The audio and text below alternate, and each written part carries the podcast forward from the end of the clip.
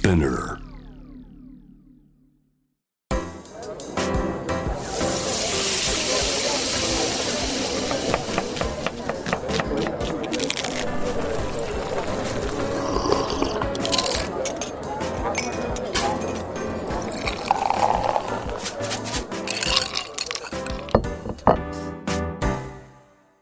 アジナ副音声Voice of Food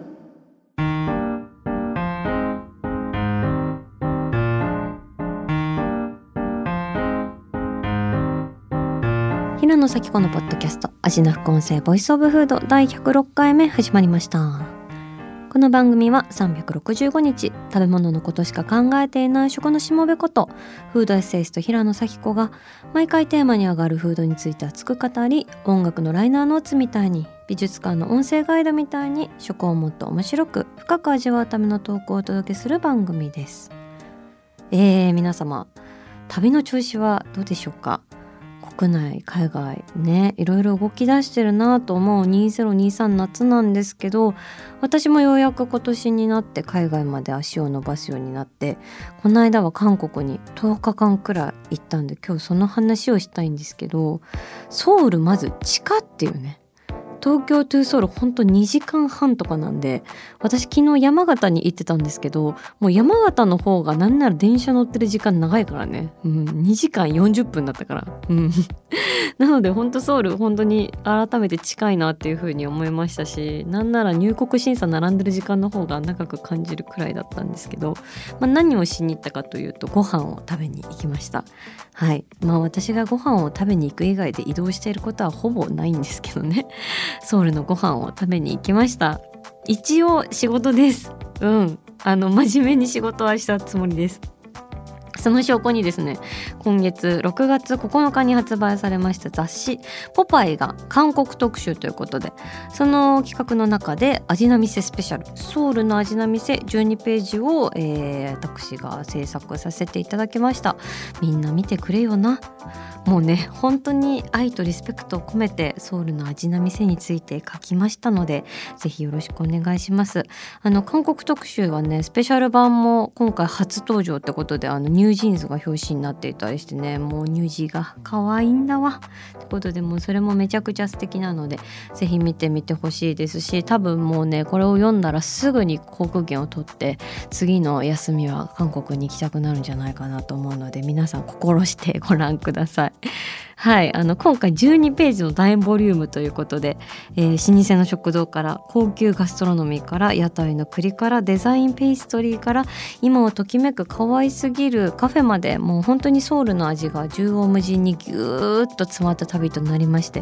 もう胃袋がいくつあっても足りなかったね。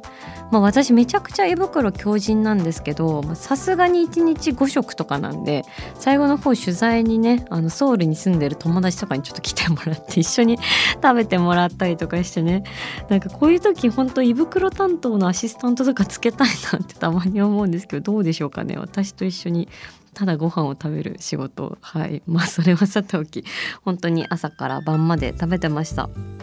でまあまず外しちゃいけないのが食堂ですよね。我一生アイス日常食堂というわけで特に感動したのがエゴマです。エゴマの存在感。まあ、エゴマってさ日本で食べる時ってすっごい控えめじゃないですかなんかしそや山中の影に隠れてぼんやりしててさ、まあ、そのくせスーパーで目に入るとしその3倍とかするからさ、まあ、本当になんかもうなんちゃってサムギョプサルやるかみたいな時しかこう出てこないみたいなあのキャラなわけなんだけれどもそういうある種のモブキャラがさソウルに行ったら圧倒的スターなわけ。てかもうエゴマ様がいないと成り立たないみたいなもうピカチュウみたいな感じなのよ。でさそのエゴマの味っていうものがさ今まではなんかちょっと変わり者だなみたいな風にしか思わなかったんですけどもうそんな変わり者とかよね5文字で片付けちゃいけないんだなっていう実力をあの現地では発揮されてまして、まあ、何を感じたかというと、まあ、ソウルって結構こう空気が埃っぽいんですよね常に霞がかった感じがしてるんですけどそのちょっとこう埃っぽい感じの空気とねこのエゴマのあの浮遊感を伴った青々しさと少しくぐもった影を持つ香りみたいなのがこう完璧に呼応しておりましてやっぱりねその土地でこそ初めて振る味っていうのがあるんだなっていうのを本当実感しました。まあ、それが私にとって2023年新緑の季節のソウルはエゴマだなっていう風な感じだったんですけどだから多分私は一生エゴマを食べるたびにねこの旅のことを思い出すんじゃないかなと思うんですが特に衝撃的だったのがソンドンポリパップっていう食堂でここはもうこの道40年のオモニが切り盛りする石鍋ご飯定食のお店なんですが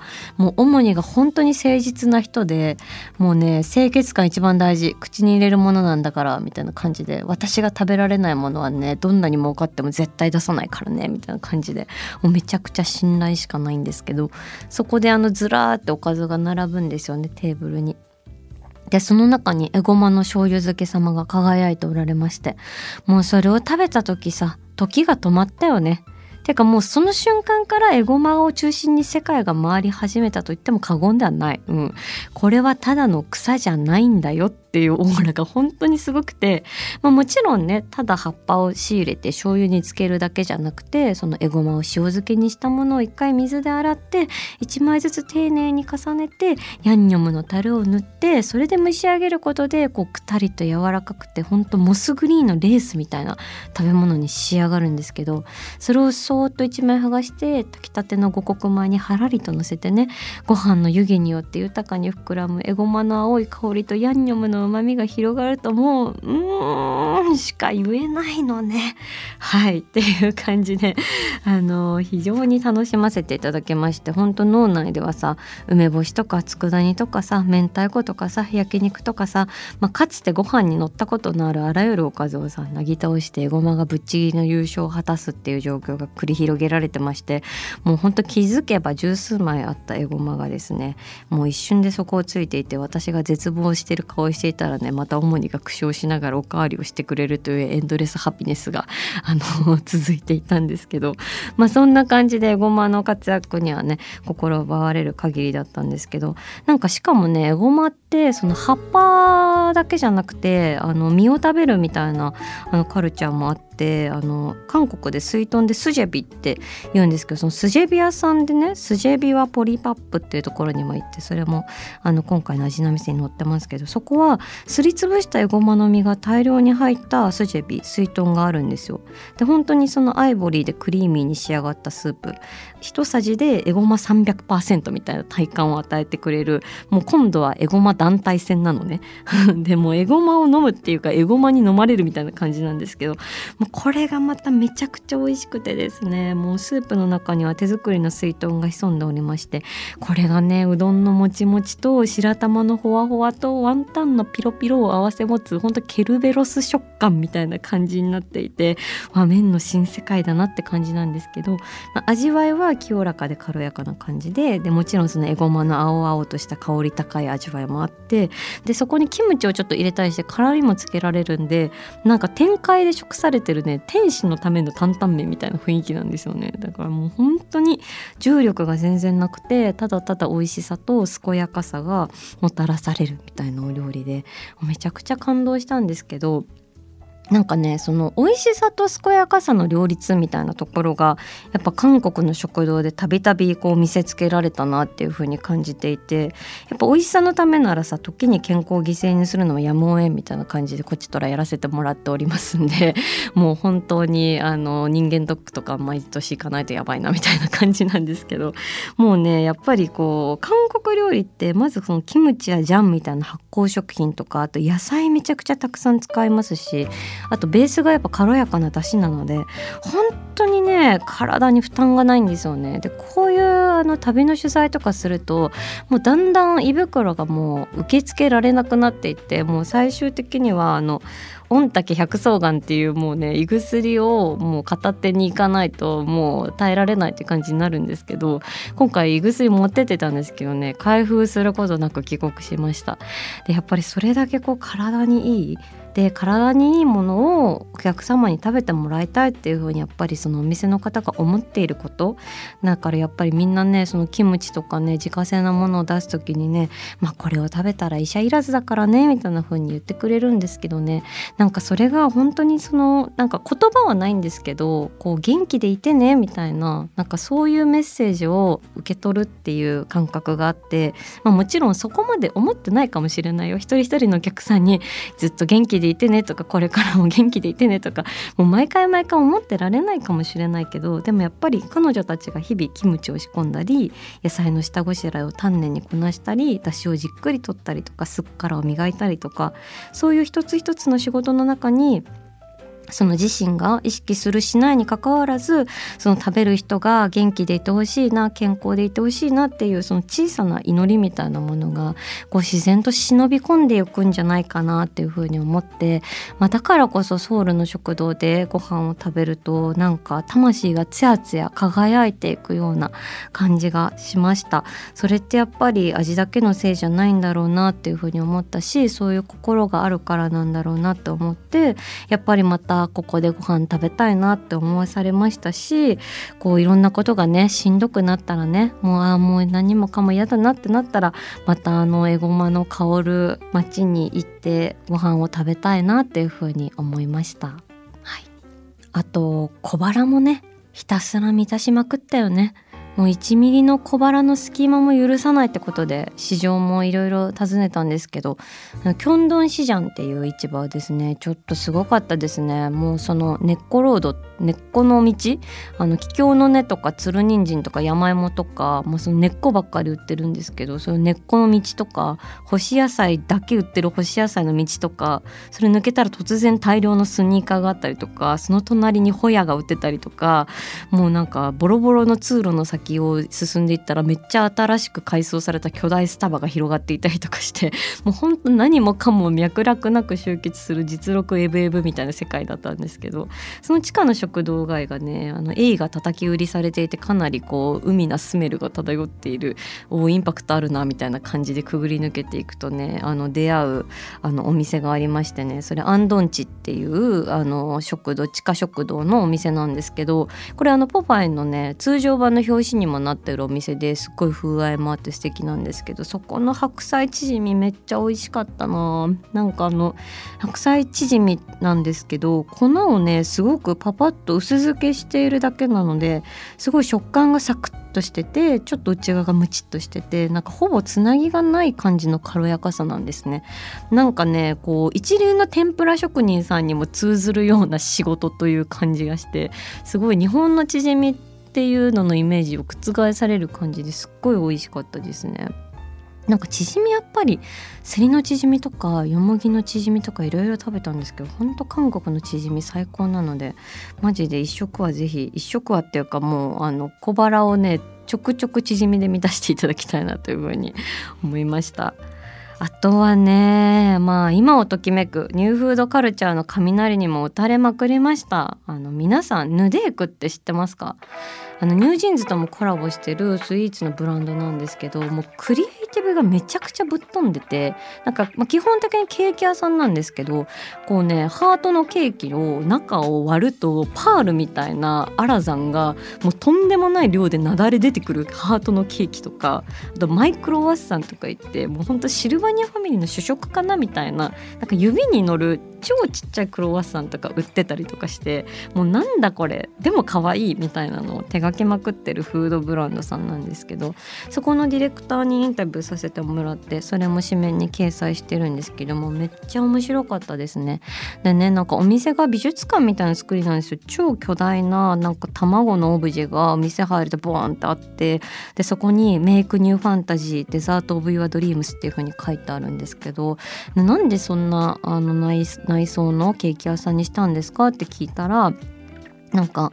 お店に入るやいなやこれ買ってくださいって言われるのってお客さんからしたら本当は嫌じゃないですかみたいなこと言ってて。ま何もお買い物しなくてもブランドを見学できて新しいものを見て驚いたり遊びに来る感覚であの楽しんでもらえる空間を作りたかったんですって言われてなんか体験型とかあの今の店舗は体験型だみたいなこととか言われるけど、まあ、ここまで振り切ってんの超すごいなっていう風に感じたし、まあ、そもそもニュデイクってニューディファレントケークっていうのの略で、まあ、スイーツの世界においてとにかく新しいもの驚きと新鮮さのある未来的なショップを目指してスタートしたっていうところでもうねそのヌデイクのようなっていう一つのリファレンスになりたいらしいです。もうつまりパクられたいみたいな。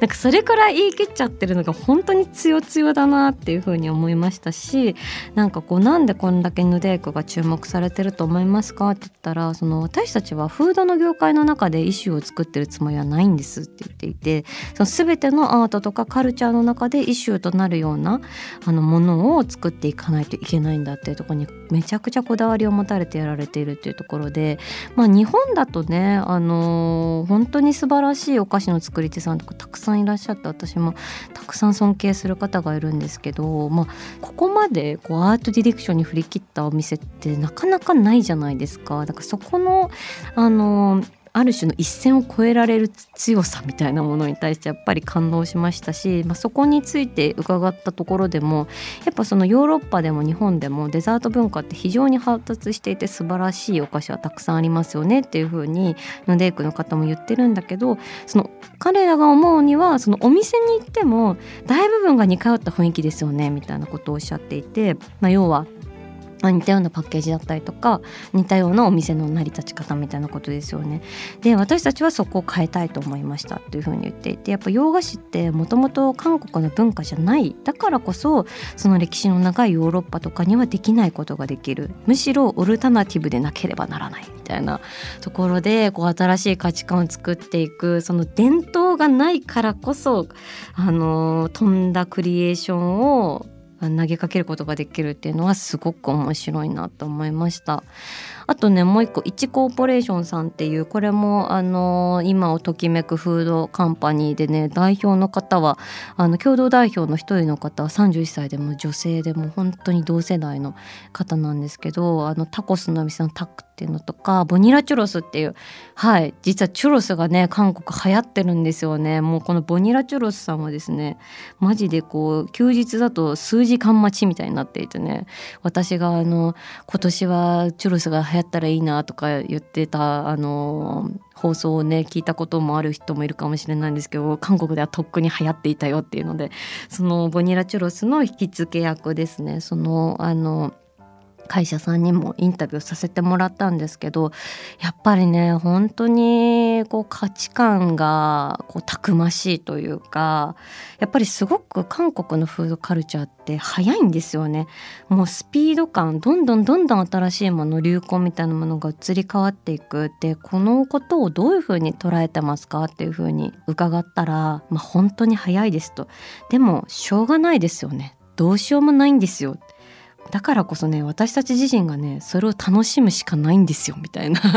もうめちゃくちゃ肝の据わったあのご返答をいただきまして、まあ、そういうこう時代の波乗りみたいなものを自分自身も楽しんでいくみたいなね強さを感じましたしあとやっぱりこうフードなんかこういうブランドを作る上でこう何か影響を受けたりとかインスピレーションを受けてるカルチャーありますか？みたいなことを聞いたらこうフードブランドから影響を受けることは一切ないんだけれども私たちがブランドを発送する時にすごく大事にしてるのは例えばルラボがベーカリーを作ったらどうなるのかなとかイソップがもしカフェ作ったらどうなるのかなみたいなそういうとこから発想していくんですって言っててわだからこんなに、まあ、もちろんご飯も美味しいんですけど最終的なアウトプットのデザインとか、まあ、コミュニケーションとかそういうところまでこう細部に至るまでこう、まあ、行き届いたものに仕上がるんだなっていうのはめちゃくちゃ勉強になりました。はいあとはねカフェも眩しかったですねもう本当にねいろんなこう雑居ビルだったりとかのね2階3階とか登っていってドアを開けるとねときめくような可愛いカフェがね偏在しておりましてなんか日本にもカフェブームあったじゃないですか2000年代前後に。で私はその終わりがけくらいのこう2000年代後半とかに高校生とかだったんですけどもうあのカフェブームのときめきみたいなのはやっぱりちょっと分かっていてでそれをこう現代にアップデートした感じみたいなのが本当にたくさん見受けられて、まあ、ある種のその Y2K 感みたいなのも感じるお店もあったしでも全然その水長幅を利かせたロコモコ丼とかはなくて めちゃくちゃおしゃれなケーキとかが出会えるんですけれども本当にあのカフェの扉を開くときめきみたいなものをねすごく実感させられて特に心に残ってるのがね神戸っていうお茶のお店なんですけれどもここもね同世代くらいのね若い女性のね店主がやられているねお店なんですけどそこはあの中国茶とかあの台湾茶をメインにしたお店で韓国だと結構中国茶とか台湾茶とか飲めるとこってすごくこうおじさまおばさまのこう渋い感じのお店が多かったらしいんですけどで逆になんか韓国の若い子ってみんな冷たいものが好きすぎてなんかオルシュガっていうらしいんですけどなんか凍え死んでもアイスアメリカーノを飲むっていう意味らしいんですよオルシュガが。でみんなオルシュガなんだけどその東部のご店主のリセヒさんって人はちょっと一瞬中国に住んでたことがあってそこでお茶が大好きになってこのお茶文化っていうのをこう韓国の若い人たちにも広めたいなってことで始められた空間なんですけど本当にねお店の内装もめちゃくちゃ可愛いしこう並んでる茶器とかもその若い茶器作家さんとかとコラボレーションして作った本当小鳥のような可愛いあの急須とかね器とかをねたくさん使ってらっしゃって本当に可愛くてでそのリセヒさんのあの手にですね可愛いお花のタトゥーが咲いていてその可憐な指先がねお茶を入れてくれてねもうこの台湾ウーロン茶はミルクキャンディーみたいな柔らかな甘さで香りがふわふわなんですとか言われて飲むと本当に香りがふわふわみたいな 感じでねもうなんかずっとこう浮かんでいるようななんか気分になってね本当に幸せな時間でああこういう時間を日常にも欲しいなと思ってお茶を買ったんですけど会計しながらリセヒさんと話していたら「私の飼い猫の名前もウーロンって言うんです」とか言っててマジでライフスタイルまで可愛すぎるみたいな感じで完全に恋に落ちたりしてました。はい味な副音声ボイスオブフード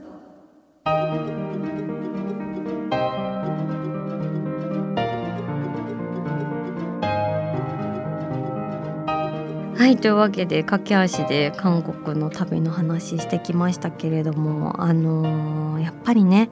旅の途中で一度はガストロノミーレストランにも行ってほしいっていうのが勝手ながらの私の願いになっております。であのポパイの特集でもね2ページにわたってそういうレストランの話もしてるんですけどねやっぱりあのガストロノミーレストランって、まあ、単純に世界的に流し入れた店も多いからなんか気になるし行きたいわっていうミーハー心が私自身もあるんですけど、まあ、それだけじゃなくてあのガストロノミーレストランの良さってある種その食文化にねレーションを加えた美術館のような存在なんですよね。でシェフってもう食文化のキュレーターでその土地の自然とか歴史とか文化をご自身に照らして紐解きながらそう季節に即した食体験を手渡してくれるだからすごいそのガストロノミーのレストラン行くとね旅の輪郭がめちゃくちゃ色濃くなる感じがするんですよね。もちろんあの一食でねその土地を分かった気になるなんておこがましいんですけどそれでもやっぱりレストランっていうのはその土地とか人とか文化を知るきっかけになるので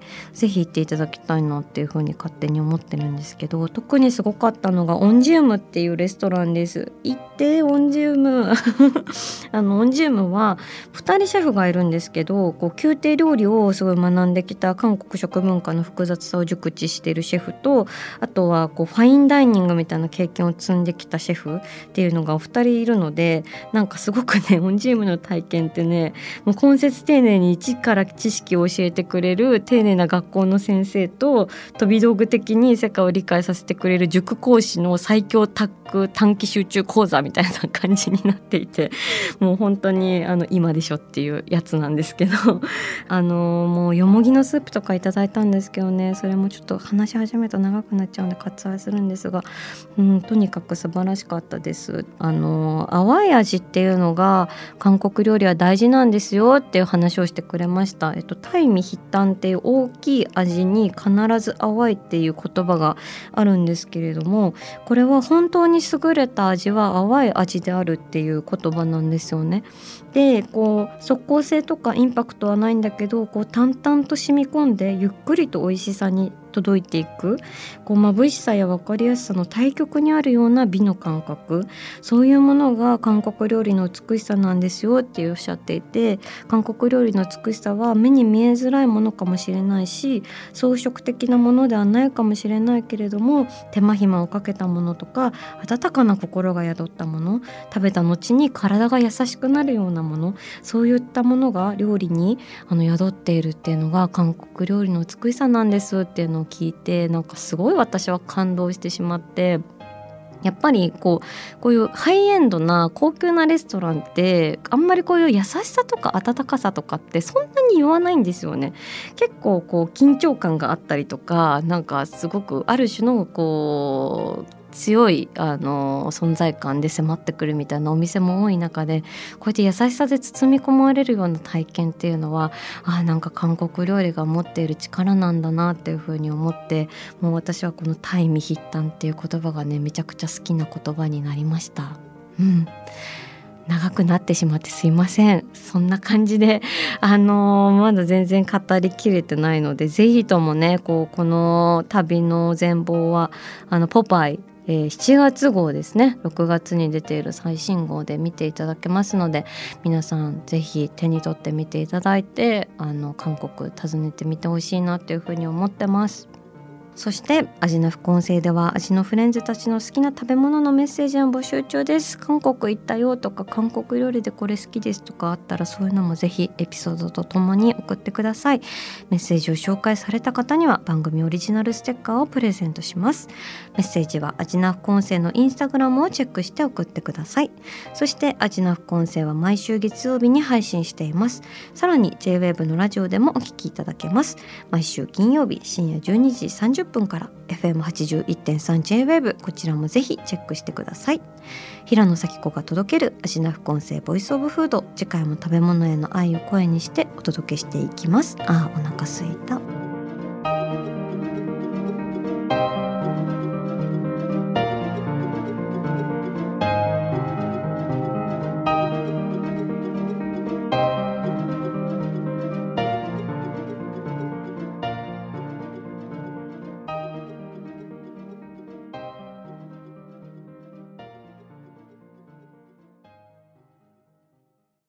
こで SPINEAR からのお知らせです。 SPINEAR では企業やブランドの魅力やストーリーをポッドキャストとして制作配信するお手伝いをしております。ポッドキャストを通してお客様とのタッチポイントの創出とエンゲージメントを向上させてみませんか？お問い合わせは概要欄の URL かスピナー .com の SPINEAR ブランデッドポッドキャストからお願いします。